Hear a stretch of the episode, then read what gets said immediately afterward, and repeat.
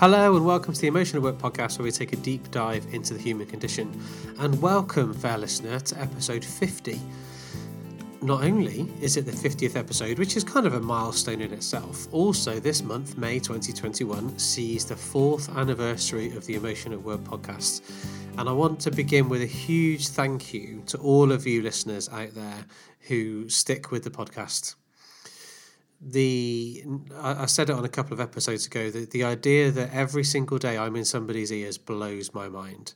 And as someone who four years on still wonders if the Emotion at Work podcast is good enough, uh, I'm very very grateful to uh, to all of you listeners who um, let me join you on your commutes or when you're ironing or when you're gardening or when you're walking or when you're cooking or whatever it is that you may be doing. Thank you for letting me accompany you in those tasks or on those journeys.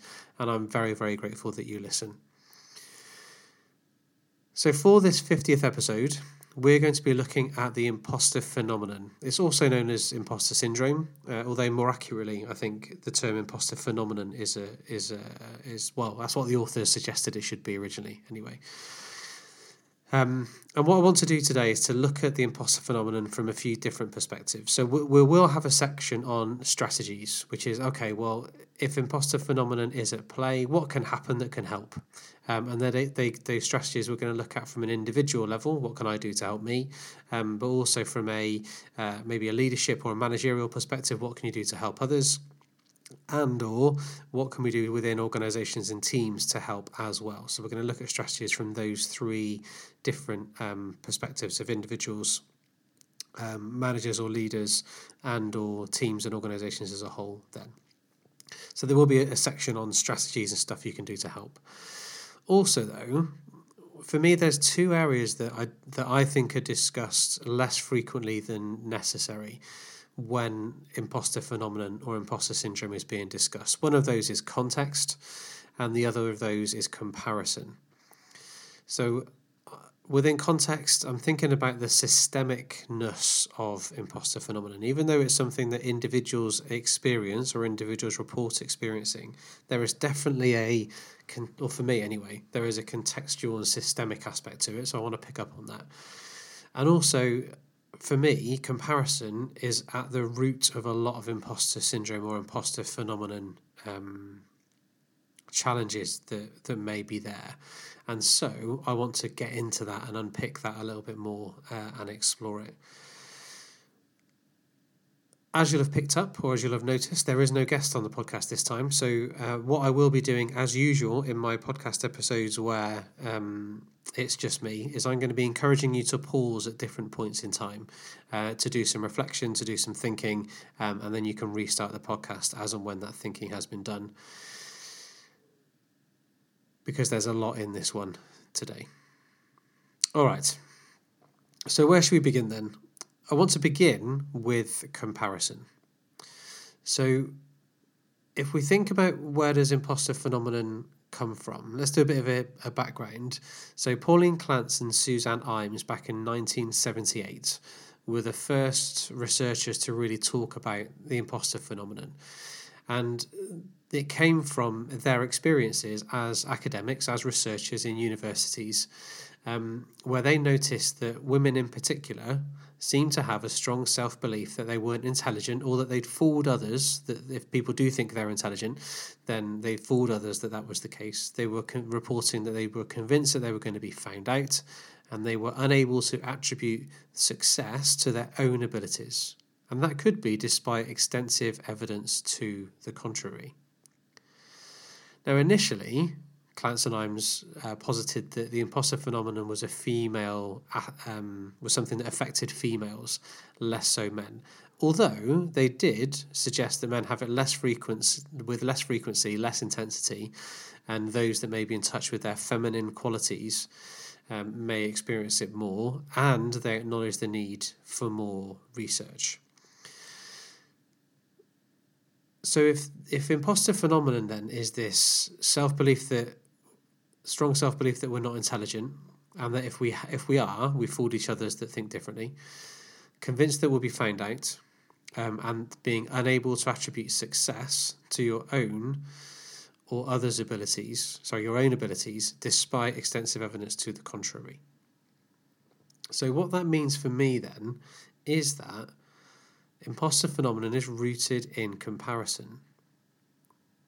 So, if you've got this strong self belief that you're not intelligent and uh, and you fooled others that think differently, there to to say I am not this means there needs to be a this that you're comparing it to.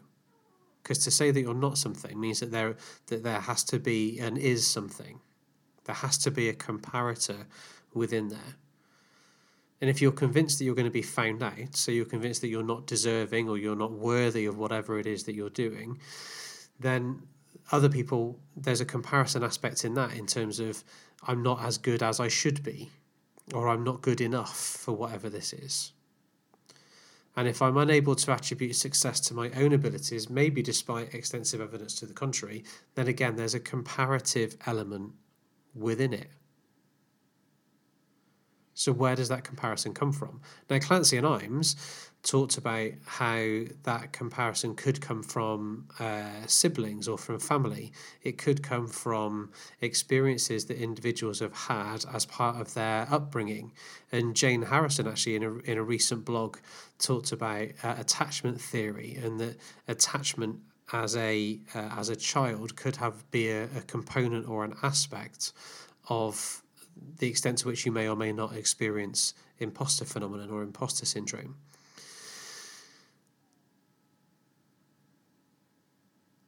So, what I wonder then is is that comparison only external? Comparison with siblings, comparison with family members, comparison with colleagues, peers, others that are maybe around you? Or is that comparison with me and myself? I'm not good enough. I'm going to be found out. I'm not intelligent enough. This success can't be down to me. And in which case, then, if that comparison is with our sense of self, especially if that's come from within, which I would argue then would fall within the, the, the work entitled of being an idealized self, so I'm making a comparison with who I who I ideally think I am, and if I was if I was good enough, I would be like this. If I was intelligent enough, this would be happening. If these successes were down to me, it would be like this. So I'm creating, or the individual is creating a sense of themselves that they are comparing themselves against. And within the imposter syndrome, imposter phenomenon research, it talks about discrepancies. And these discrepancies with it could be my self view. So these self discrepancies where I'm saying who I am is different to or, or not as good as or not intelligent or not capable or um, not as successful as this idealized self that I could have created. But it can also be be about other view discrepancies. So when I'm comparing myself to others and how, how I see others or how others see me.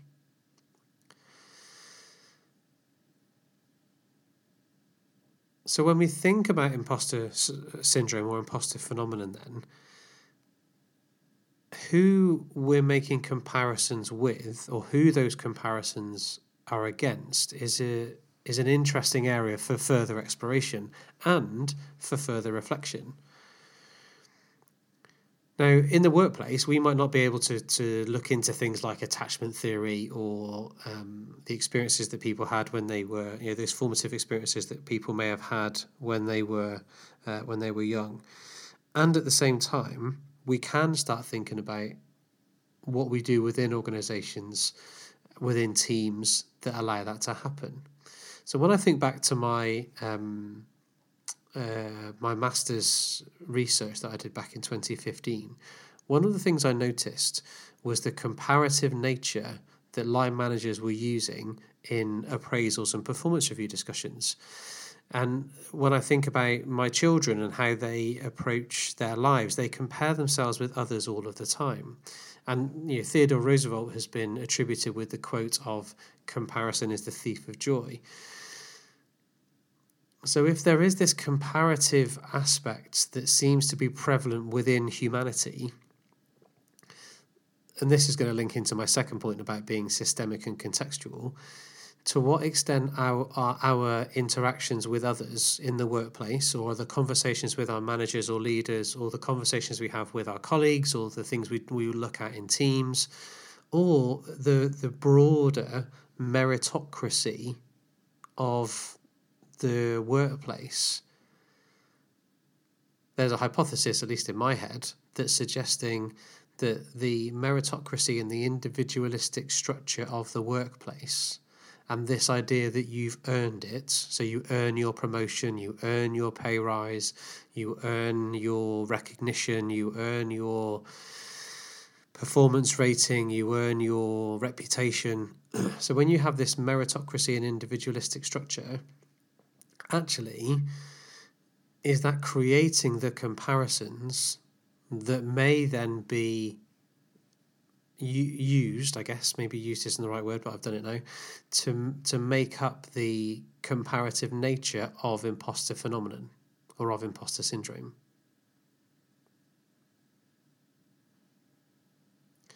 So what gets really interesting for me is, um, so for example, uh, Breeze in 2018 suggests that imposter phenomenon is a public feeling which isn't a deficiency of self, but a problem of society. So I'm moving now from this comparison into this wider contextual systemic side of things. So if we go with this idea that imposter phenomenon is a public feeling, not a deficiency of self, but a problem of society. So therefore, society, we keep that to organizations or teams, if they're creating this meritocracy and individualistic structure, to what extent are the way that we set up our teams and the way that we set up our organizations and or the way that we might have conversations with individuals or the way we, we as individuals might look against our peers or to our colleagues or to our team leaders or our managers or whoever if we're creating this comparison as part of the system of work is the system of work then creating feelings of imposterism?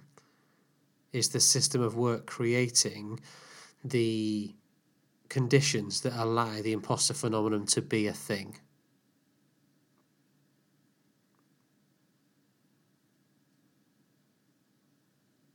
So, if I take us back to comparisons for a second, then where could those comparisons originate? Well, it could be from ourselves, from our family, from our idealized self. We could be comparing with our friends, with our colleagues.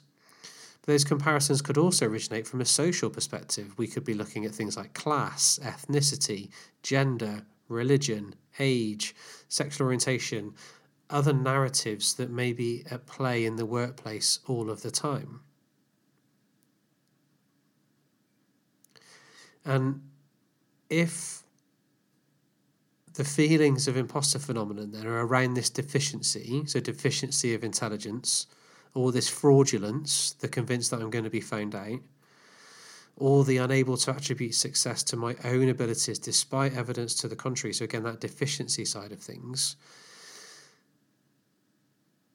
It poses us an interesting challenge, I think, as um, individuals in the workplace colleagues to others, managers, leaders, whatever that might be, to think, well, how are we, or to what extent are we, creating conditions where imposter phenomenon could be a thing?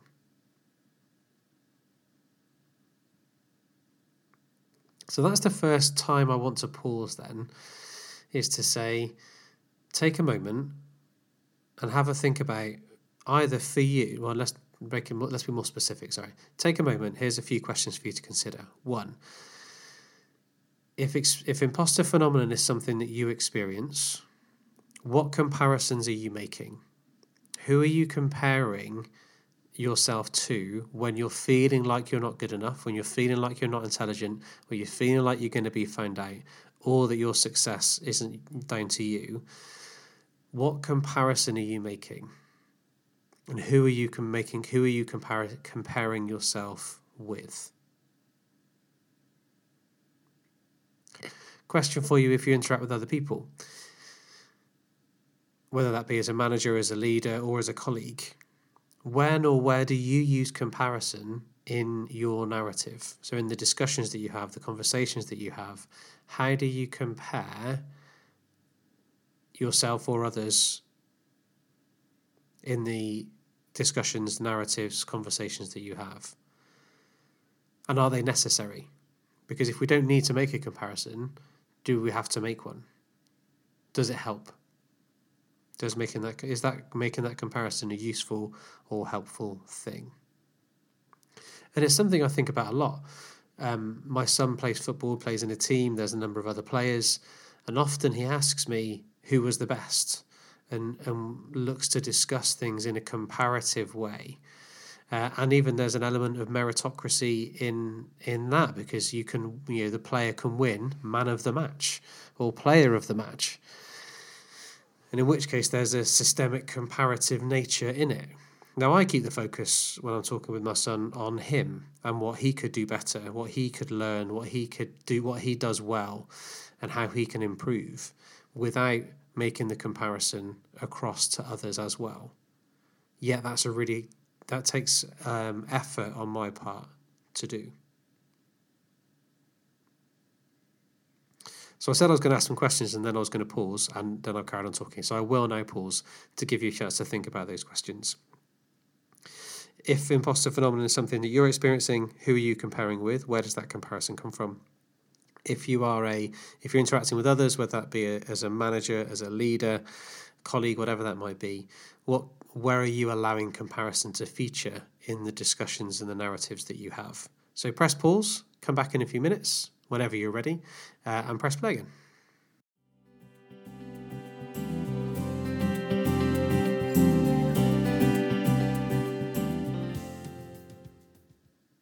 Hello and welcome back.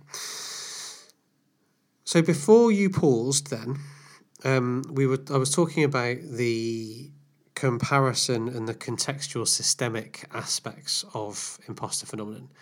What I thought might be useful to do here is to take a bit of a, a deeper look into well, what what is imposter phenomenon and maybe what isn't it and what are some of those components that sit in and around it and i do that because if we think about what it is and what it isn't and some of the components that sit in and around it. It might help us with the comparison aspect and or the contextual systemic aspects of what we've talked about so far.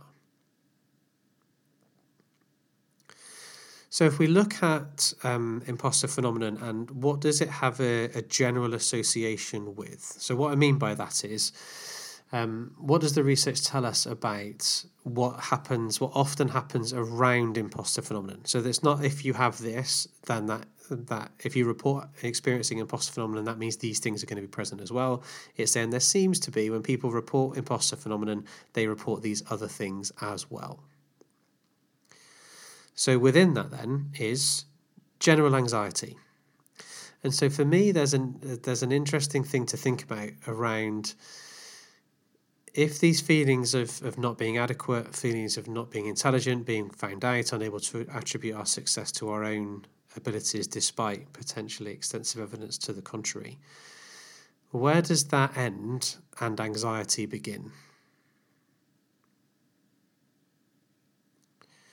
So when when exploring imposter phenomenon, the word fear or the emotion of fear is almost synonymous with it.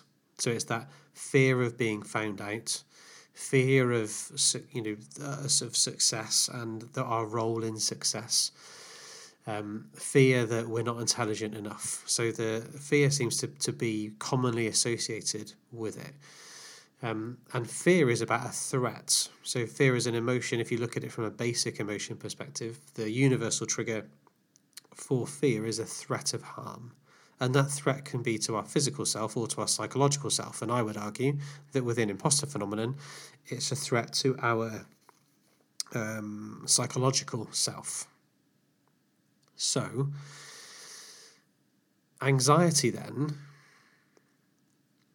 is the more debilitating condition as compared with the emotion of fear. So, one of the questions for me is where does imposter phenomenon end and say trait anxiety or generalized anxiety begin? Because it may be that it's more generalized anxiety than it is imposter phenomenon. So here that links back to the wording itself, imposter phenomenon. I've said earlier on that well, I mentioned that imposter phenomenon is also known as imposter syndrome. So a syndrome is something that's enduring. A syndrome is something that is always there, whereas a phenomenon is something that comes and goes. And Clance and Imes originally were talking about imposter phen- phenomenon being something that comes and goes, as in it's con- context dependent. So those feelings of inadequacy, or the lack of, in, or the feeling of the strong self belief that we're not intelligent, or that we're unable to attribute our own success to our own abilities, despite maybe extensive evidence to the contrary, that that would be contextually dependent. So we wouldn't be there all of the time.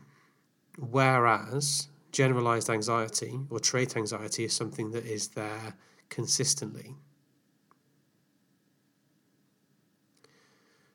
That's not to say that if an, if an individual experiences general anxiety, that they therefore will experience imposter phenomenon as well. That's not the case. Likewise, somebody may experience imposter phenomenon and not have generalized anxiety. What I would encourage you to think about then is for yourself or for others that you may work or interact with is this imposter phenomenon or is it generalized anxiety? There are also general associations with avoidance, and that could include procrastination within that, the avoidance of doing something. Um, we procrastinate over it because we don't feel like we're ready, we don't feel like we're prepared, we don't feel like we're good enough. And if I think back to the uh, one of my earlier episodes with Amanda Arrowsmith on, she talked about that not feeling prepared, not feeling ready, um, not feeling like I've done enough preparation to, to be ready and prepared for what it is that we want to do. So, as well as anxiety, you can have avoidance. You may also have poor self review and perfectionism. And sometimes these are referred to as the different types of imposter. Um, and for me, that's a, a little bit categoric in terms of saying these are different types of imposter phenomenon. Um, for me, it's more about these things are, are, can be associated with imposter phenomenon. So anxiety, avoidance, poor self review, perfectionism can be there.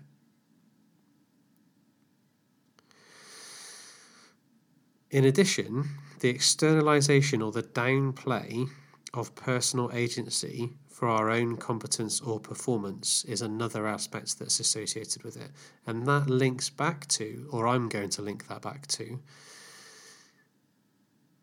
if we work in merit based individualistic structures within our workplaces, if there is a general association between imposter phenomenon and externalization or downplay of our personal agency for our own competence and performance, the challenge may be that the way our workplaces are organized and structured, or the way that, in particular, competence is assessed and performance is assessed, in of themselves can contribute to the experience of imposter phenomenon as well. So, again, I'm linking the contextual systemic aspect of work to the individual experiences that people may have with imposter phenomenon. So that poses real problems for in, in the workplace, I argue, because a lot of the self that we carry at work is to do with our competence and our performance. are we capable? Are we competent? Can i do my job? Can i do my job well? Can i do you know can i do my job effectively? Am i performing? Am i doing a good job? All of those things so you may then argue well what's causing that imposter phenomenon or that imposter syndrome to occur is it something that's happening within the individual and or is it something that the system of work Now, I would always say there's going to be a bit of both. So when with when I think about emotions more generally, I often get asked, "Are emotions nature or nurture?" And I say, "Well, they're both." Some things are there through our evolution. Other things are there because we learn them from others, and we learn them through the experiences that we have. And I think imposter phenomenon is part of that as well. It also, though, poses questions for you, fair listener, about the role that you and all the workplaces have sorry, you and all the workplaces that you work in and the teams that you work in and all the bosses that you are or that you may have or you may employ, uh, what role do they have in potentially cultivating these feelings these feelings of imposterism? Now that might not be a nice thing to hear. As a business owner myself with a team around me, the idea that I may be contributing to that, that doesn't sit nicely for me. That doesn't sit easily for me, and it's a challenge that that I'd need to work with, and I do work with regularly. And I guess that's part of the reason I wanted to put this particular episode of the podcast together to give some context and some explanation, and to give some strategies, which I'll do shortly. But to get people th- to get you, fair listener, I say people, you, fair listener, thinking about these things.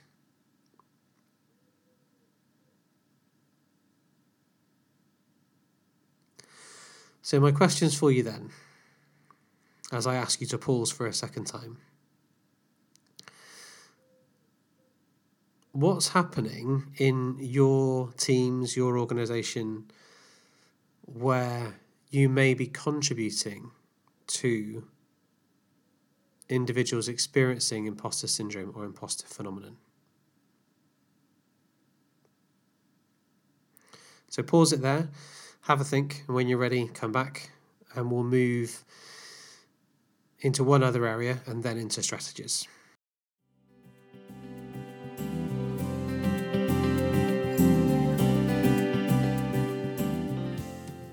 Hello and welcome back. So I said one other area and then into strategies because they're kind of over, they kind of overlap really. So one of the things that I've not explicitly discussed in this podcast episode so far is the role of gender. So imposter phenomenon I mentioned originally was talked about by Clance and Imes as being a female thing. And and there is inconsistent research. So different findings or different studies suggest different things when it comes to gender and imposter phenomenon. Some suggest that um, different participants experience different feelings or frequency or intensity of imposter phenomenon, and that the openness to discuss or share these things is a feature as well. Now, I can report that as a man, imposter phenomenon phenomenon is something that I experience. Um, so, from a personal lived perspective, it is something that I grapple with. And at the same time, I wonder if the gender roles or gender expectations or gender norms then have a, have a perspective to play in the extent to which uh, imposter phenomenon may be present in men or women. And I say that because imposter phenomenon is a self report aspect.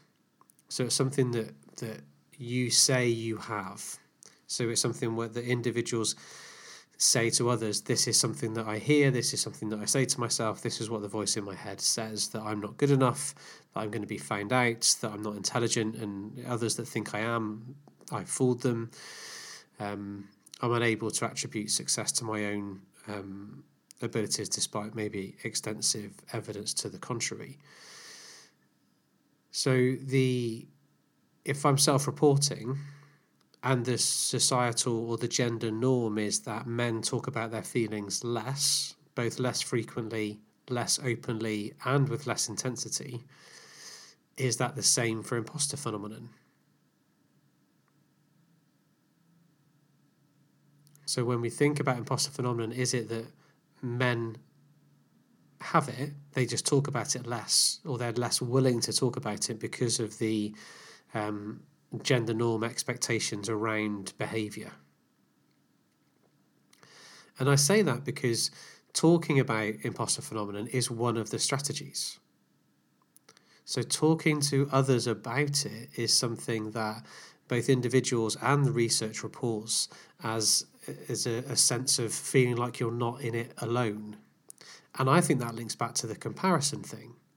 Because if you're feeling like you're not good enough, or you're feeling like you're um, you're going to be found out, or you're unable to attribute your success to your own abilities, um, finding out that other people think the same then provides some validation for that. But if you're a man and nobody else talks about it with you, nobody describes or discusses having it, then that can be problematic.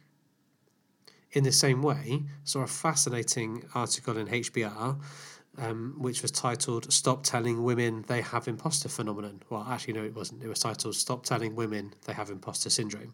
But, um, and, and again, the idea being that if that potentially plays into the gender norm expectations around discussing emotion, because if women talk about it more, that doesn't necessarily equal women have it more or experience it more intensely or experience it more frequently. It could be there's a greater acceptance of discussing it among women than there are men. Now, as I said, the research is inconclusive. So, um, some studies say women experience it more than men, or with more intensity, or with um, more openness to discuss it, or with diff- or with different feelings. Others say no, there is no gender difference in it at all. And I'll put some links to some different papers in the show notes. and at the same time, discussing it, acknowledging it, and and talking about it is one of the strategies that people report as being effective. Now, Barr Walker et al. in 2020 um, did a, a really nice um, meta analysis of the different strategies that are suggested or, or researched within the imposter phenomenon field. And they grouped them into uh, two camps. So, one being external and one being internal.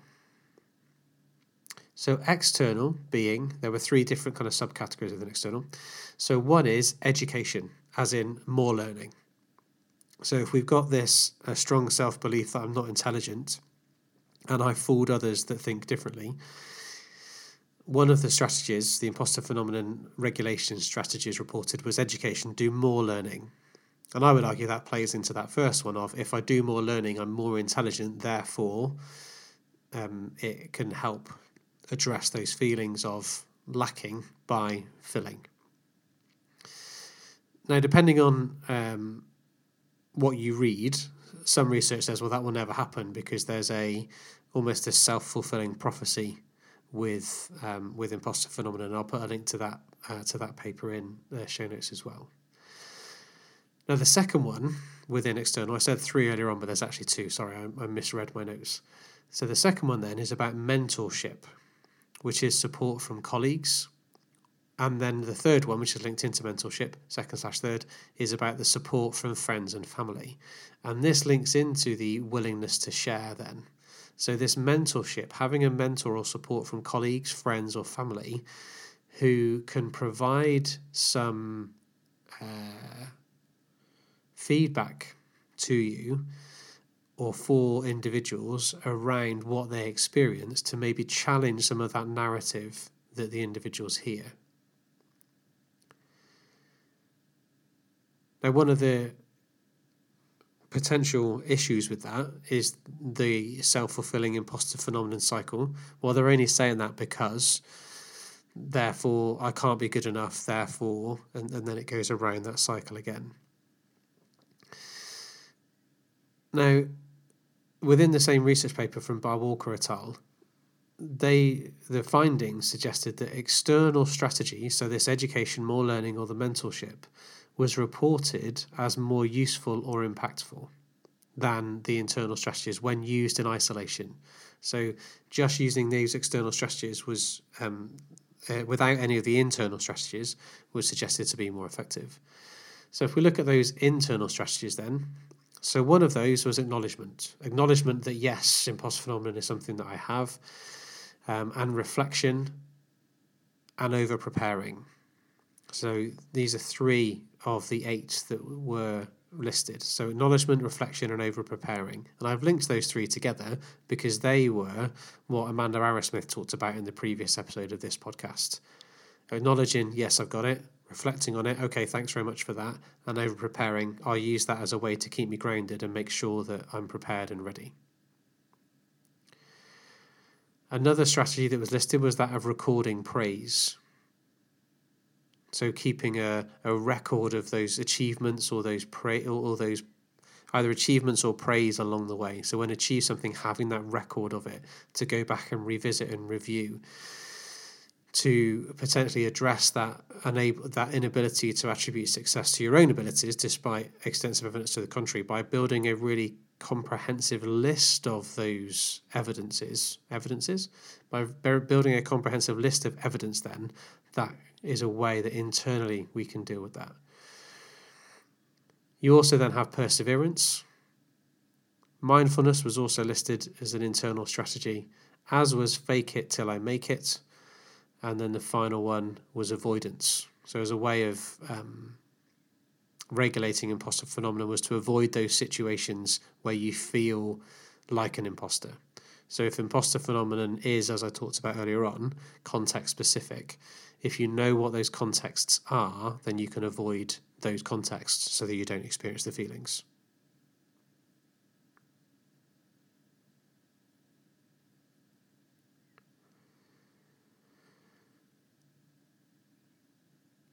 So, when we think about those two aspects then of internal and external, external being education, more learning, or in the, the mentorship or support from colleagues, friends, and family, internal strategies being acknowledgement, reflection, recording praise, perseverance, mindfulness, over preparing, fake it till I make it, and avoidance. Now, those external um, strategies were reported to be more successful than the internal ones, but most successful was where there was a combination of strategies used. So the most impact was where there was a combination of strategies, both internal and external, and when used together, people reported that as being helpful. So my question then for you, fair listener, is how can you either individually, as a manager or as a leader or as a colleague, and or when you're thinking about the teams that you're in or the organizations that you're in, how can we use this combination of intern, internal and external strategies to support people that may or may not be experiencing imposter phenomenon?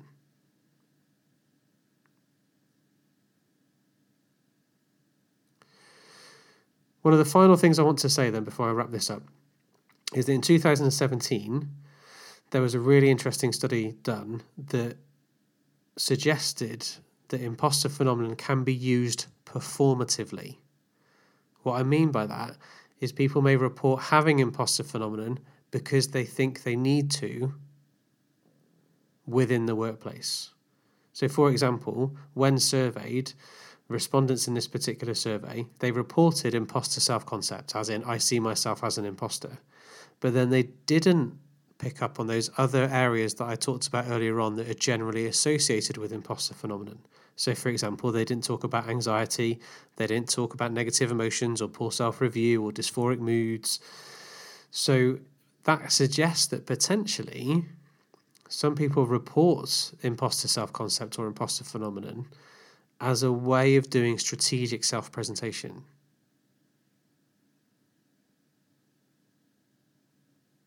So, with the rise in discursive or discussion around imposter phenomenon, is that creating potentially a situation where people feel like they need to report having it because if they don't, how might they be seen?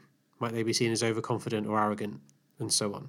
And again, there's that comparison happening, that comparison to how I see myself and how other people may see me, that discrepancy between self and or other for me, is another really fascinating area that's worthy of additional exploration and research within imposter phenomenon.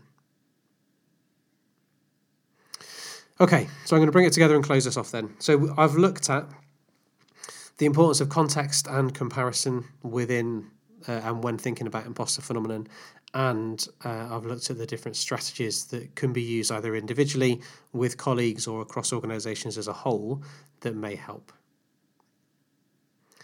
So, thank you so much for listening to this episode of the podcast. I will also say, if you're a fan of the podcast, we've recently launched a new Instagram profile solely focused on the Emotion at Work podcast.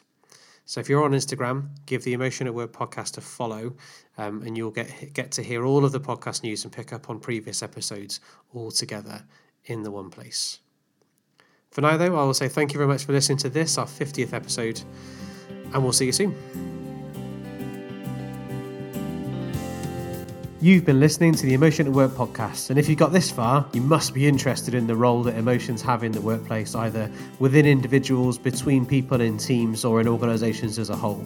So head over to the Emotion at Work Hub, which you can find at community.emotionatwork.co.uk. Thanks for listening.